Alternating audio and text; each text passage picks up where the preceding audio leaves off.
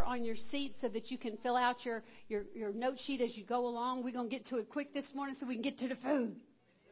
So we're going to get our spiritual food, then we're going to eat our, eat our natural food. I haven't seen you in a minute.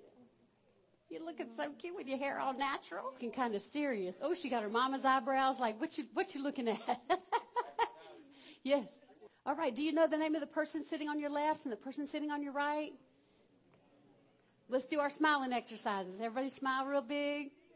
Show us all your 32s, your 22s, your 10s, whatever you got left or whatever you borrowed or you've purchased. Just show us what you got. Amen.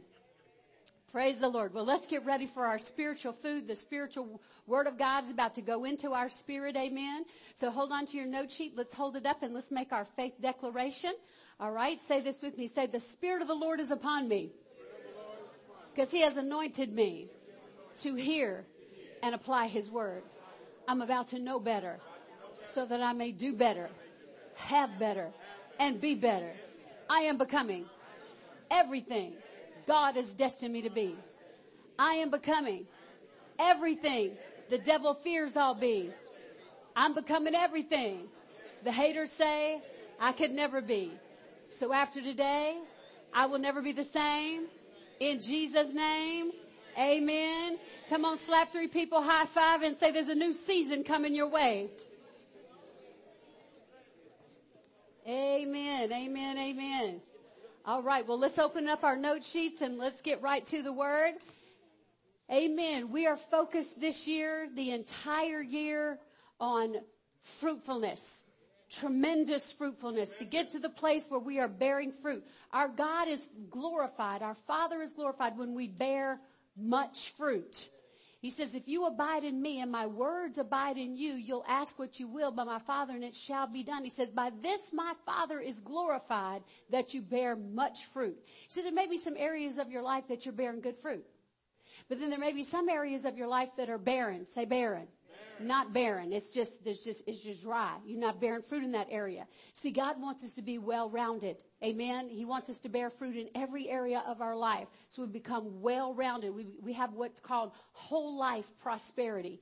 That we're prospering in our mind, in our body, in our spirits. He says in 3 John 2, beloved, I wish above all things, listen to this, I wish above all things that you would prosper and be in health even as your soul prospers. So that he wants your mind, your will, your intellect, your imagination, your emotions. He wants all that to be prospering, or really to the degree that you, that you prosper in your soul, you'll prosper in every other area.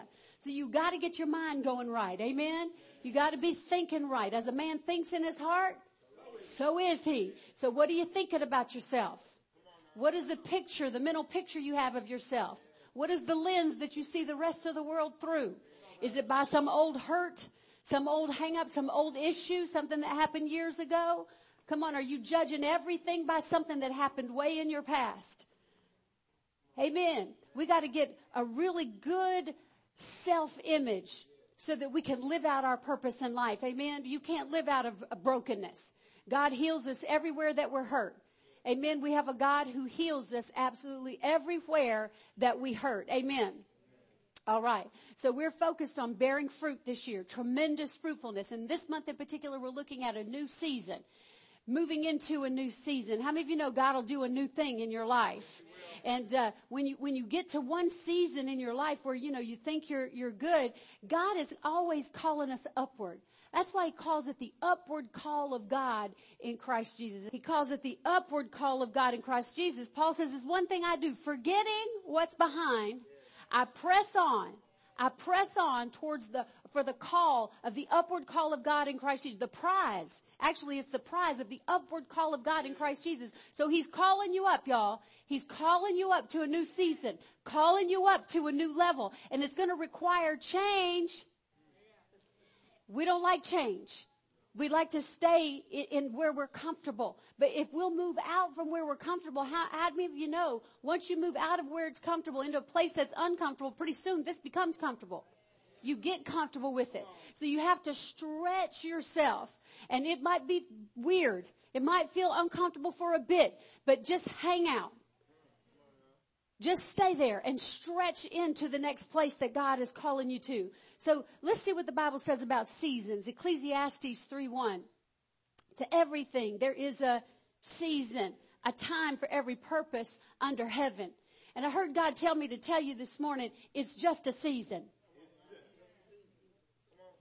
You're thinking, is it always going to be like this? I don't know who I'm talking to this morning. Somebody is, is struggling with something. You're saying, is it always going to be like this? Am I always going to have this issue? Am I always going to have this problem? God says it's just a season.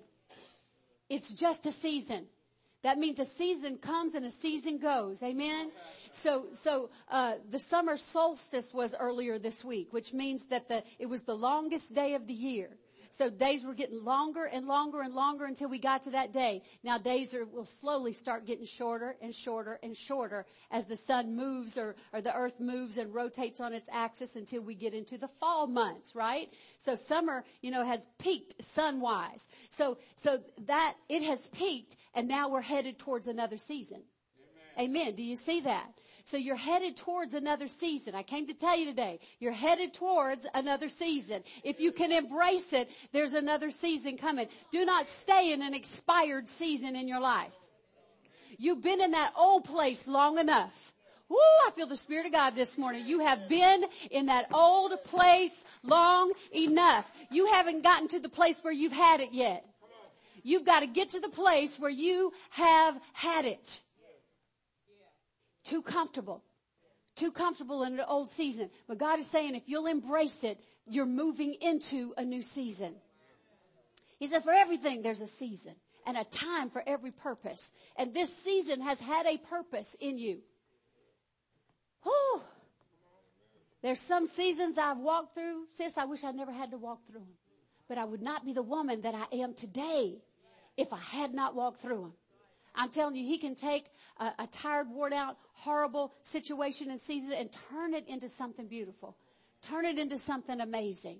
Amen. Amen. Amen. So look at number one. God will usher us into a new season. And that's what I want you to know this morning. You're not going into that season by yourself. You have a shepherd. His name is Jesus the Holy Spirit, He's walking you into the, into that. He, He makes me to lie down in the green pastures. He leads me by the still waters. He prepares a table before me in the presence of my enemies. Surely goodness and mercy will follow me all the days in my life. I will dwell in the house of the Lord forever. Come on. I got a, I got a shepherd, Jehovah Rohi. He's walking me in. He's ushering me into that next season. I got a guide. I'm not by myself, but I got a comforter. I got a paracletos. I got the power of the Holy Ghost beside me and he's walking me. He's ushering me. And don't even get me started on the angelic entourage that goes before me and prepares the way. He's already gone before me and made the crooked places straight. He's already straightening some things out. He's lifting up everything that's too low and he's bringing it down if it's too high. I'm telling you, we got a God who will usher you into his goodness, usher you into the next season. You are not by yourself. Do not take the lie of the devil that says you are by yourself and you're the only one going through this. That's a lie. Don't you listen to it. You got a God who's with you. Whoo, I'm Jehovah Shammah. I am the Lord who is present. Come on, even when they throw you in the fire and it's seven times hotter, I'll just get in there with you and walk around. It's just for a season. You're going to come out. You're not even going to smell like smoke. You will not look like where you have been. Hallelujah. Isaiah 43, 19, behold, I will do a new thing. Now it shall spring forth. Shall you not know it? I will even make a road in the wilderness and rivers in the desert. I'll do whatever it takes to get you to that new season. I have a way. He says, I'll make a way where there seems to be no way. Woo! I'm telling you, God is on your side. And when you get to it, you're going to say, you're going to look back and say, if it had not been for the Lord who was on my side, I never would have made it to right here. Hallelujah. Amen. All right, Mark. Uh, okay, so number two, we have to choose to receive it. See, you can choose to stay right where you are. You can choose to go back to your old habits, your old ways. You can choose to, to just stay in that mess. And your life is never going to change. You have to choose. I am choosing this new thing. I am sticking with it. I'm going with God and I'm not going back. What's the old song say? I've decided to follow Jesus. No turning back. No turning back. Look, though none go with me, still I will follow. No turning back. No turning back. You got to get the quit out of you and decide I'm going to receive this new season. There's nothing for me back there. It's like when Ruth got ready to, to either go back to Moab or go with her, her, her broke down old, old mealy mouth, uh, talking trash mother-in-law into Israel. I could go with her into Israel. I can go back to my old life. You know what? I'd rather hang out with this broke down woman than go back to my old life. There's nothing in that old life for you. Listen to me today. There's nothing for you in that old life and those old friends that have just got bad stuff on but they don't have anything good for you. Why? You can't hang it. Darkness has, you, light has no fellowship with darkness. I can't hang out with the drug dealers and think I'm going to stay clean. The new season and I'm accepting it. I'm embracing it. That means you got to turn your back on the stuff that's behind you. That's why the rear view is small and the windshield is big. Amen? Because we got to focus. We're moving forward. All right. Mark 2.22 says, and no one puts new wine into old wineskins or else the new wine bursts the wineskins and the wine is spilled and the wineskins are ruined. But new wine must be put into new, new wineskins. So you got to choose to be a new vessel. We're made for more than just to exist.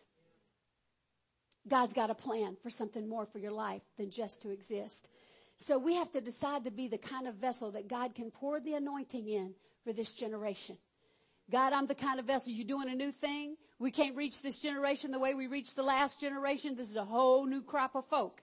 Amen. So I got to choose to have a new mind. I got to choose to have a new attitude, a new mindset to, to move and shift with God. How are we going to do this, God?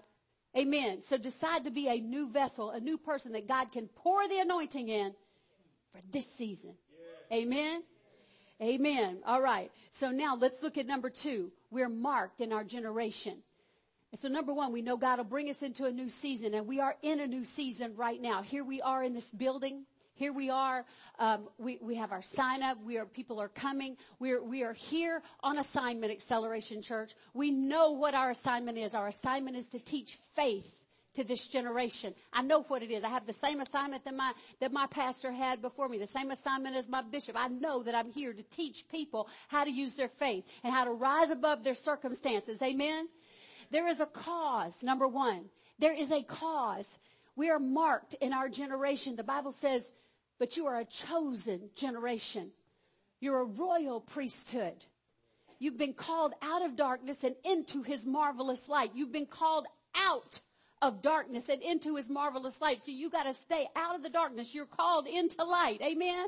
I, there's nothing in the darkness for me anymore. I've been called out of the darkness into his marvelous light. He said, you didn't choose me, but I chose you.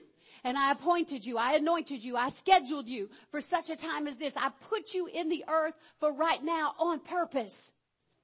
You're marked. You've been marked by God. You're special. You're something awesome. And think about people in the Bible who were marked for the generation. Look at David. David was marked among his brothers, but yet his brothers and his father didn't even think he was worthy to be called to the anointing party. When Samuel came, the prophet Samuel came to anoint the next king of Israel. He knew it was going to be a son of Jesse. He called for all the sons. So all the sons passed before him. He's like, no, it's not him the big strong one, taller than the rest, good looking. He says, surely the Lord's anointed is before me. He said, God said, it's not him. After they'd all passed by, he said, is this all of them? He said, well, there's just this one left, but he, he we know it's not him. Just trust us. We know it's not him. He's, he's a smart aleck. He's just little redheaded guy out at, he's keep, he keeps the sheep. He said, we will not sit down to eat till he comes in. Soon as David walked in, he said, this is him. This is him. Out from among the high society, out from among the ones who are college educated and that kind of thing. He chooses the foolish things to confound the wise because he's God. But you've been marked in your generation. David was marked to be king. The giant Goliath challenged the armies of Israel.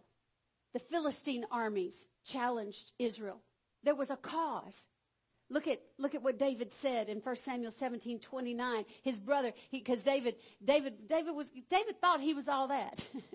Because he was. He came and told Saul, he said, look, you know, I took out a lion, I took out a bear, and this uncircumcised Philistine, he's going to be just like one of them. I'm going to take him out too. I don't even need a sword. All I need is a rock and a rag. And I can take him out. Um, and his brother was like, what are you doing down here? His older brother, David was supposed to be keeping the sheep. Where, where are the sheep? Well, who, who let you out? What do you do? I know how you are. I know the insolence of your heart. What are you doing down here? And look what, look how David answered him.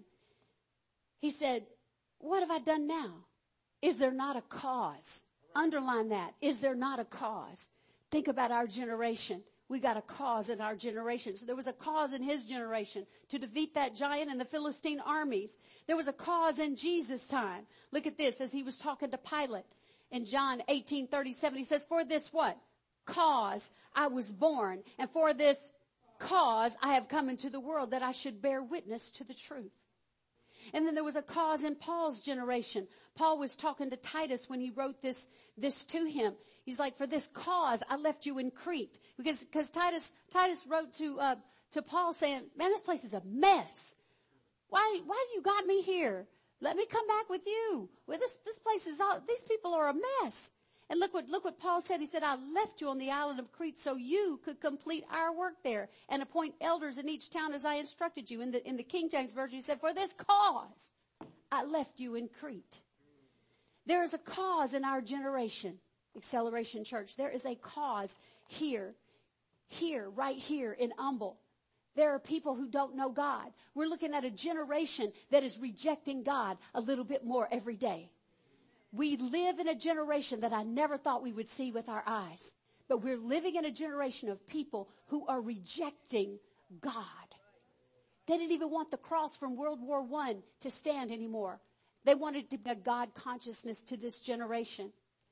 You know, um, it was 40 years ago that God called my pastor, Brother Don, to start a work in the 1960 area. I heard him tell his testimony so many times. He said he was driving down, uh, down the freeway in his motorhome preaching the gospel. And he said that he heard the Spirit of God speak to him and say, start a work in the 1960 area. Start a work. And, and I, I memorized it because he said it so many times. Nearly every time he got up, he shared that testimony. I'm here because God said start a work in the 1960 area. And as he was driving past the property on Tice Road, just before you get to Aldine, Aldine, uh, Mail Route or Aldine, Aldine Westfield, on the right there's a street called Tice Road. If you go down that curvy street on the left, you'll come to what used to be Northfield Church. And, uh, as he was driving past that property, the Spirit of God said, this is the property I want you to build on. And it was one miracle after another that caused him to be able to get that property and to begin to build that church. And he started with a mobile home on that, on that church and he just began to obey God. There was a well on the property and the well wouldn't work. They called out the well man and uh, the well man said that, that, that pump is not going to work because it is only so many feet deep. I had to drill a well across the street and it was at least 200 feet deep, deeper before I found water. He said, so that well ain't never going to work. He said, thank you, Mr. Wellman. You may leave. And he got some believers in his church to go out there and lay hands on that well. And that well is still pumping water to today. Hallelujah. He was a man of faith. And God told him to start a work in the 1960 area. And he built a church. And I tell you this story all the time because so, he, he told it us so much. It's, it's as much my story as it was his. That they gave him a whole mall called the Town and Country Mall but he had no way to take it down. So he goes over there, gets out of his Buick with a crowbar and a blowtorch and got ready to take the first whack at it because he always said, how do you eat an elephant? One bite at a time. So he got up to go take the first whack at it. And when he did, a tractor trailer pulled up with a guy who said, are you that preacher that's going to take the steel down from this building take it to the north side? He said, yes, I am. I'm the very one. He said, well, I've got a fleet of 18 wheelers and they're not doing anything right now. We'll come over and help you tear the roof off of it. So he took the steel from that mall, carried it to the north side, and he built a church. Do you have the pictures of that, Jennifer? And in that church, now I drove by there the other day. He built a barn, and uh, I remember when he was welding, and, and this barn was. This has been 20, 21 years ago since he died. But this was all pretty much only the steel is the only thing holding it up. In fact, they store hay in it now. But that's the place where I got baptized. It's right inside that place that I gave my heart to Jesus. Right inside that place right there. And when I look at it, I think, God, all, how hard he worked. And another 20 acres there, so 28 acres all together. And we had a, a, a roping arena. We, we did cowboy church and hundreds of cowboys gave their heart to Jesus. Just tears streaming down their old rugged faces as they gave their heart to do that. But God had called them to do was done. And I believe it was in putting what he, what he had in me. I, that was enough time for me to get it. And there's still a work going on in the 1960 area. Right here in this place. So that's, that's him. That's my pastor with his hands on my shoulders. And I think how prophetic it is because I'm the one still carrying this work on and still doing this work. And I decree, I believe, I know that we, Acceleration Church, have an assignment in this generation to impart what was imparted to me, the stories of faith, to teach people how to use their faith. It's a calling that we have. Hallelujah. A work started in there, and the work was on a girl who was a mess. I was a mess when I got to the kingdom of God, but I was hungry and I wanted what he had for me. And I'm telling you, eh, he had a, he had a sticker on the front door of the church that just said, don't quit. Everybody who left church every Sunday, raise your hand if you a don't quit sticker. You know, Brother Don would, uh, you know, that was 25 years ago. August, 25 years ago in August that I got baptized, that I got saved, that I gave my heart to Jesus. 25 years ago. Here I am, still 25 years later, still doing what I believe God has called me to do. Amen. So, so he would, he would from time to time tell, ask his wife, he'd say, Sandra, go, go to my office and get tenacity. This is what it's going to take. Tenacity, y'all. To, in order to, to, to get a hold of your destiny. Look, he's got a hold of destiny with his teeth because a bulldog will grab hold of something and lock his jaw and not let go. You can't pull it out of his mouth. So I need you to do, this is what I need you to do.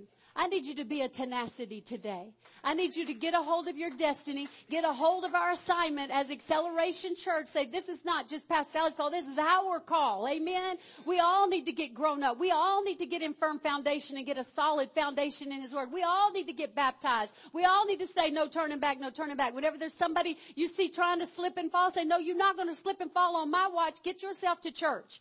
Amen.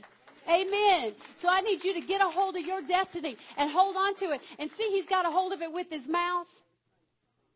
He's got a hold of it with his mouth. You're going to get a hold of your destiny with your mouth. What's coming out of your mouth is real important. Amen. Don't derail your destiny with your mouth, but get a hold of it, lock on, and don't let go. So I just think it's fun every now and then to bring out the little dog that he used to bring out. And every time I'd see it, I'd get a little more solid, a little more I'm not going to let go, Pastor. I'm not going to let go. I used to think, would I make it if anything bad really happened? I used to think back then, stuff. I'll have to write a book. it on. Amen. We all have our portion of the work to do. Look at 1 Corinthians 3 5. It says, We each carried our servant, uh, carried out our servant assignment. I planted the seed, Apollos watered the plants, but God made you grow. It's not the one who plants or the one who waters who's at the center of this process, but God who makes things grow. Planting and watering are menial servant jobs at minimum wages. What makes them worth doing is the God we're serving. You happen to be God's field in which we are working. Saying, I'm tremendously fruitful. Then 2 Timothy 2 2 says, You've heard me teach things uh, you have heard me teach things that have been confirmed by, re- by many reliable witnesses. Now look what it says. Now teach these truths to other trustworthy people who'll be able to pass them on to others. Amen. And that's what we're doing. That's what firm foundation is all about. You get in firm foundation with Pastor Carolyn on Sunday mornings at 9:30. You don't have to sign up, you just show up. You walk through that white door right there next to the kitchen and just go in. Get here at 9:30. We'll give you a book. We'll give you um, everything, a pen to fill it out. You'll, when you leave, you'll, you'll know exactly what you learned. Amen. At the end of 12 weeks, you will be dangerous. You will have a foundation to stand on. As you, as you learn it and you start to do it in your life, you won't recognize yourself in 90 days.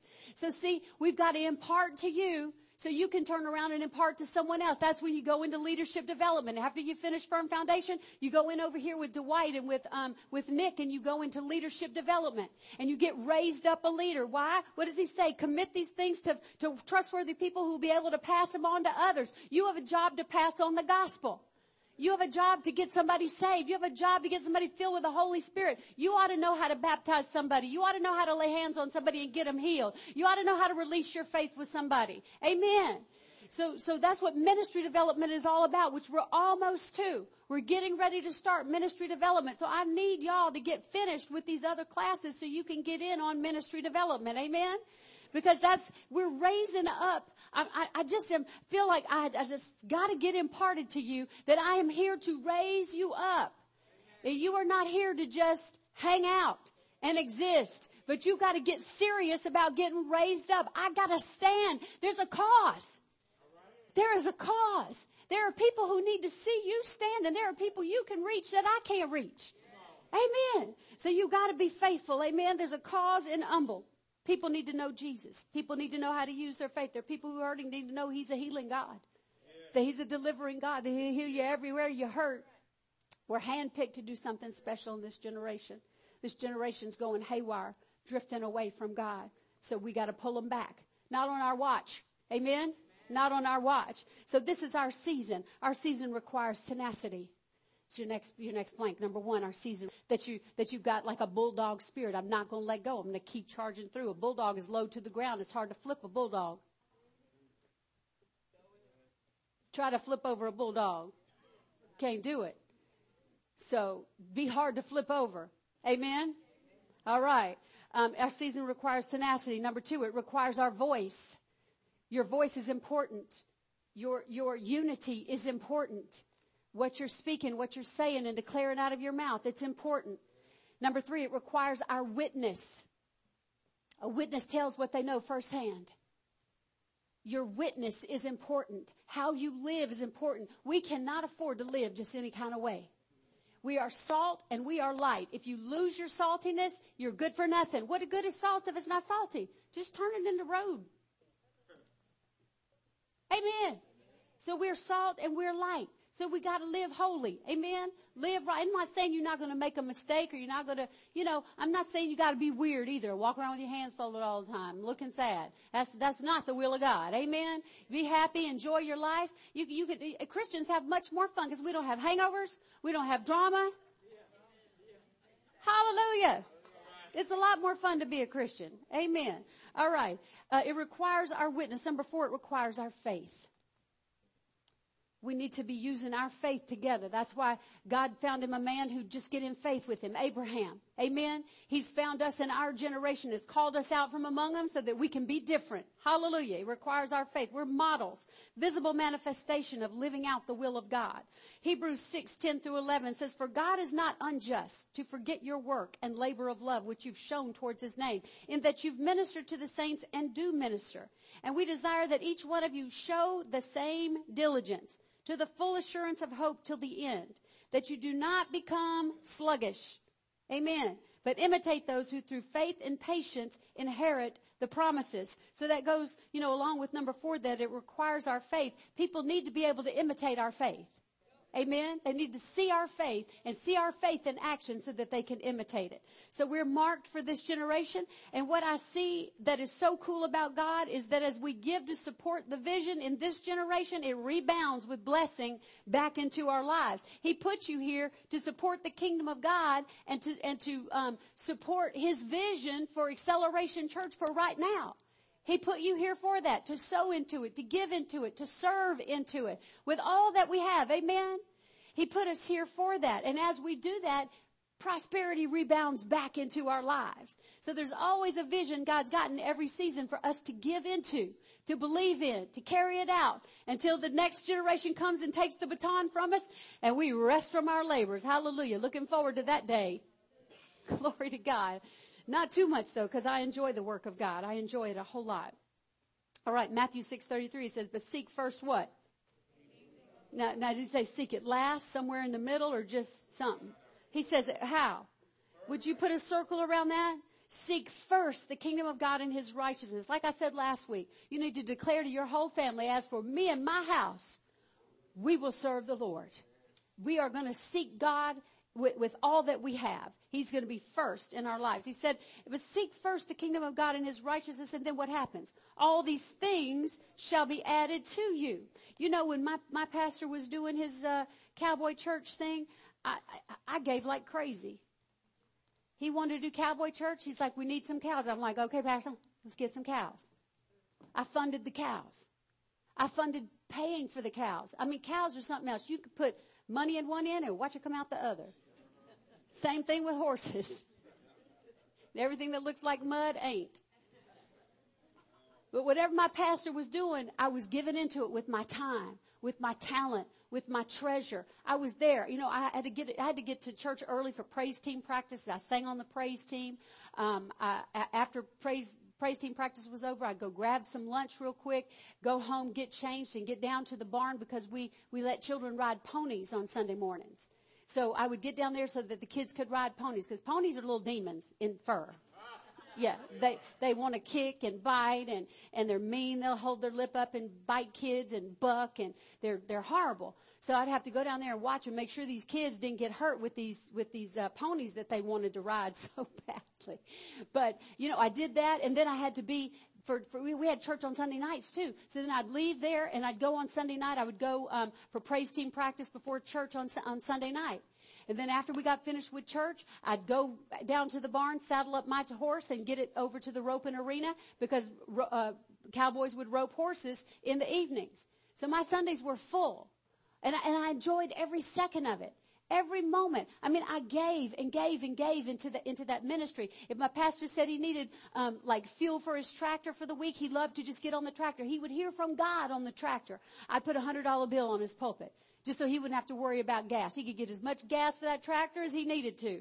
Amen. Because I, I love that he would hear from God. The word that was coming across the pulpit was changing my life. It was changing my life. I wanted him to hear from God. And I'm not saying that because I want you to put a hundred dollar bill in the pulpit. I'm not saying that. I'm saying that's just what God had me to do for my pastor.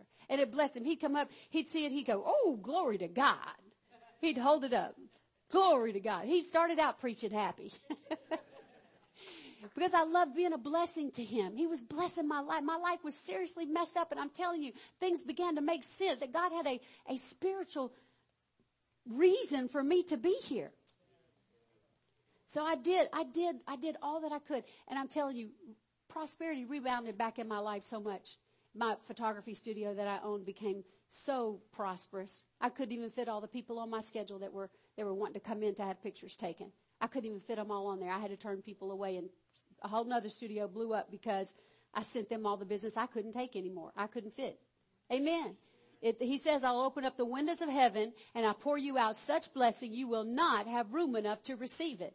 Give and it shall be given unto you good measure, pressed down, shaken together, and running over shall be put into your bosom. Or with the same measure you use, it'll be measured back to you. I gave like I was crazy because I believed in his vision. I believed in it. When I saw cowboys get saved, I'm like, oh my God, we are really doing something here. No telling how many people have gotten saved as a result of that, that because they got saved. Hallelujah. It, it matters, y'all. There's a cause in this generation. And it's, it's up to us to do it. Now let's look at number three, due season. Galatians 6 9. It says, and let us not, not the proper time, the set time, the appropriate time. So what do we, what do we do until due season arrives? He said if we, if we just keep going, you know, if we don't, if we don't quit, if we don't grow weary, in due season we'll reap if we don't lose heart. If we don't lose heart, if we don't grow weary. So we have to learn how to process time. We have to learn how until the time is there, what do I do while I'm processing time? Habakkuk 3 3 says that the vision is yet for an appointed time. But at the end it will speak and it won't lie. Though it tarries or though it's slow, wait for it because it will surely come. It will not tarry or it won't be behindhand. It won't be late. It's going to be right on time. Amen. There's a reason for the season to be at the time that God has scheduled it. We think God is slow. We think maybe, what am I doing wrong? My, why is this not happening? Am I doing something wrong? Is my church doing something wrong? What's, what's wrong? Why is my due season not here? I think personally it should have been here a long time ago. But God is doing something amazing. God is making a masterpiece. Things have got to intersect at just the right time. So you got to be good with the wait. You got to be patient. And during that time, He's growing you. Patience. Let it have its perfect work. You'll be perfect and complete, lacking nothing. So you got to let patience, let it work you over. Look at this Psalm, Psalm 102, 13. It says, you will arise, O Lord. You will arise and have mercy on Zion for the time to favor her. Yes, the set time has come. So there's a set time for God to favor you. A set time for favor to come on your life. Acts 1, 7 through 8. This is where the disciples asked Jesus. He said, he said, um, he, Jesus told him, he said, uh, the Holy Spirit's going to be poured out just like I said that he would. And they said, well, is this the time that you're going to restore the kingdom to Israel? And here's Jesus' response. He says, it's not for you to know times and seasons which the Father has put in his own authority. There's some stuff, see, God doesn't let you know the timing. If God, you think if God would have told me in 2003 that 16 years later I'm still believing for it to come, what do you think I would have said? Holla, God. If I'd have known, what do you think Abraham would have said? If he'd have known it was going to be like 25 years before they had that first baby. 25, what do you think Abraham would have said? Oh God, I don't know, man. I don't know. I don't know about this. See, he doesn't let you know the timing. See, it's in his authority. But look what it is mine to do. But you shall receive power when the Holy Spirit has come upon you. So you got power to wait. You got power. You got the grace for every weakness. You got the grace to get you there. Amen. He's not going to be late. You're not going to be one day early, but you're not going to be one day late either. It's got to intersect right on time. Woo. Okay, let's talk about Hannah for a minute. Hannah had a barren season. Hannah was unable to have a child. She had a, a husband named Elkanah. She had a, he had a sister wife, which there was a sister wife named Peninnah. And Peninnah had, uh, so was Elkanah had two wives, Hannah and, and Peninnah. Peninnah could have kids. She had, she had lots of kids. But Hannah couldn't have any kids. And Peninnah used to give Hannah a hard time. Oh, you ain't got no kids, have you? Can I borrow some baby oil? Oh, I forgot you ain't got no babies. Used to just make her feel terrible about the fact that she couldn't have any babies. So Hannah, you know, it's a terrible thing to feel like you don't have something that everybody else has. Nobody else has a problem with this. Why am I having a problem with it? There must be something wrong with me. Must be something wrong. I must have disappointed God somehow. God must be upset with me. All the things that you think when you're barren and, and no one else is. Doesn't have to just be babies. It can be anything else. Why do they get a good job? Why am I still sweating and laboring in this thing right here when God knows it's been the desire of my heart? A barren place. Why is my marriage all jacked up when I see somebody else has got a great marriage? Why are my kids acting a fool? When I raised them in church and they know better, and this person just comes in and their kids are great. Why am I barren in this area? What's going on? What did I do wrong? That's what we do. We, we think we did something wrong. We think it's us. And it's not us, it's the earth. So they came every year to Jerusalem to go and to worship God and to bring their offerings before the Lord. Every year they would do that. So here they are. Everybody's eating. Hannah won't even eat. She's so upset she won't even eat. Well, Hannah decides she's over it. I don't know if, if Peninnah did one more thing and just put her over the edge, but she says she's over it. She wouldn't even eat. She got up and she went to the temple and she goes in and she, she gets before the Lord and she pours her heart out before the Lord. She, she made such a ruckus and acted so almost out of control that Eli, the priest, looked at her and said, that girl must be drunk. And he goes in there and he says, get out of here. You're in the, why are you drunk in church? Get out of here. Give me a son. She said, I'll give him back to you. Just all the days of his life, he'll belong to you. Just give me a son. And so her lips only moved. He never heard what she said. Eli the priest never heard what her prayer was. Did y'all hear me? He never heard what her prayer was. But she came to him and she said, sir, I haven't been drinking, but I'm crushed in my spirit and I've poured my heart out before God. And, and, and, and, and, I've just made my petition known before God. He said, he didn't even tell her you're going to have a son. He didn't even need to know what it was. He just got in agreement with her and said, go your way. You're going to have that child. So she received that thing. And the Bible says she went home and her face wasn't sad anymore. I can't go on like that. Had it with your barrenness, when you've really had it with, with somebody making fun of you, when you've really had it with your situation, you will get up and seek God in a way that like you've never sought Him before. You'll seek Him with some purpose. You'll come not with some religious gobbledygook, but you'll come to Him with your whole heart. Eli answered and said, go in peace. And the God of Israel grant your petition which you've asked of Him. He didn't even know what, what it was. And she said, look, look, let your maidservant find favor in your sight. So the woman went her way, and look what she did. She ate, and her face was no longer sad. Then they rose early in the morning and worshiped before the Lord, and returned and came to their house at Ramah. And Elkanah knew Hannah, his wife. That means they had praise and worship together. Amen. And the Lord remembered her. So it came to pass in the process of time Underline that. In the process of time. It doesn't say whether it was six months. It doesn't say whether it was a year. Doesn't say whether it was four or five years. Doesn't say whether it was 12 years or 10 years. It does not say in the process of time that Hannah conceived and bore a son and called his name Samuel saying, because I have changed her attitude. She changed her attitude. It said that her, she got up, she went her way, she ate and her face was no longer sad when you really receive that thing, you're not going to be sad anymore. I don't need anybody to think I'm pitiful. I don't need anybody to have pity on me. I don't need anybody to feel sorry for me. I've received that thing. I don't even care if you make fun of me anymore, Peninnah, because you just hide and watch. Boo. Amen. So she changed her attitude. She got control of her emotions. She received it before she ever left to go home. It was as good as done to her. She had an attitude of faith and she said, look, this is what you gotta do. You gotta stop looking and lamenting over what's barren. What's not there. Stop looking at it. Stop lamenting over it. Stop whining and crying. Stop focusing on. It. Don't let the barrenness be the object of your of, uh, of your focus. The object of my focus is that I've received that thing. She was already thinking about what she was going to name him. She was already thinking about how she was going to dress him. She was already thinking about the day that she would go and present him before the Lord in the temple. Hallelujah. So don't focus on the barrenness. Stop focusing on that. Mommy. Stop it. Amen. So she changed her attitude. Number two, it said that they got up early, they rose early in the morning and worshiped before the Lord. So she worshiped early in the morning. That is such a good key right there. Psalm 63, 1 through 4 says, Oh God, you are my God. Early will I seek you.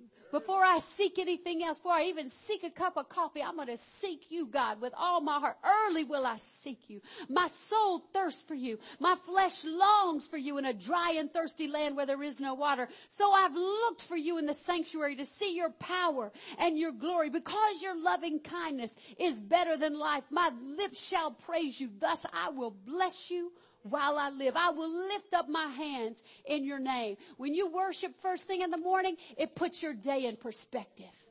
It puts things in perspective. God, you are my God and there is no other. Your loving kindness, your tender mercies, it's better than life. Anything I'm going to face today, you're bigger and better than it, God. I worship you today. Come on, it puts things in perspective. If you're going to get past the barrenness and move into your, to your season, you process time by worshiping God. Change your attitude, fix your face, and get up and lift your hands to the Lord. Get up and lift up a worship. Bow down and worship the Lord. And then number three, she did what needed to be done. Which means she and her hubby had some special time together. They had some special time together. See, a lot of times we get so super spiritual that we don't want to do the part that we have to do. We still have to do our part. It's not magic. We still have to do our part. So in the process of time, if you believe in God to have a baby, you got to have them praise and worship time. Just you and hubby. Glory to God. Somebody say glory to God. It's good to be married. It's real good to be married. Hallelujah. so you got, you gotta do, you gotta do what you gotta do. You gotta do your part. I like to say God's a good checker player. He won't move if it's your turn. Amen. You gotta do your part. When you step out, that's where the power of God meets you. Amen. And so sometimes we need to just stop being so super spiritual. Deuteronomy 28, 12 says, the Lord will open to you his good treasure, the heavens. Look at this now. Look at this. This is very powerful. And if you don't, if you don't stop and for a second and listen, you'll miss it. The Lord will open to you his good treasure, the heavens, to give the rain to your land in its season and to bless you while you sit on your butt. To bless you while you sit on your behind. No. To bless all the work of your hand. Woo! That's revelation for somebody right there. Amen.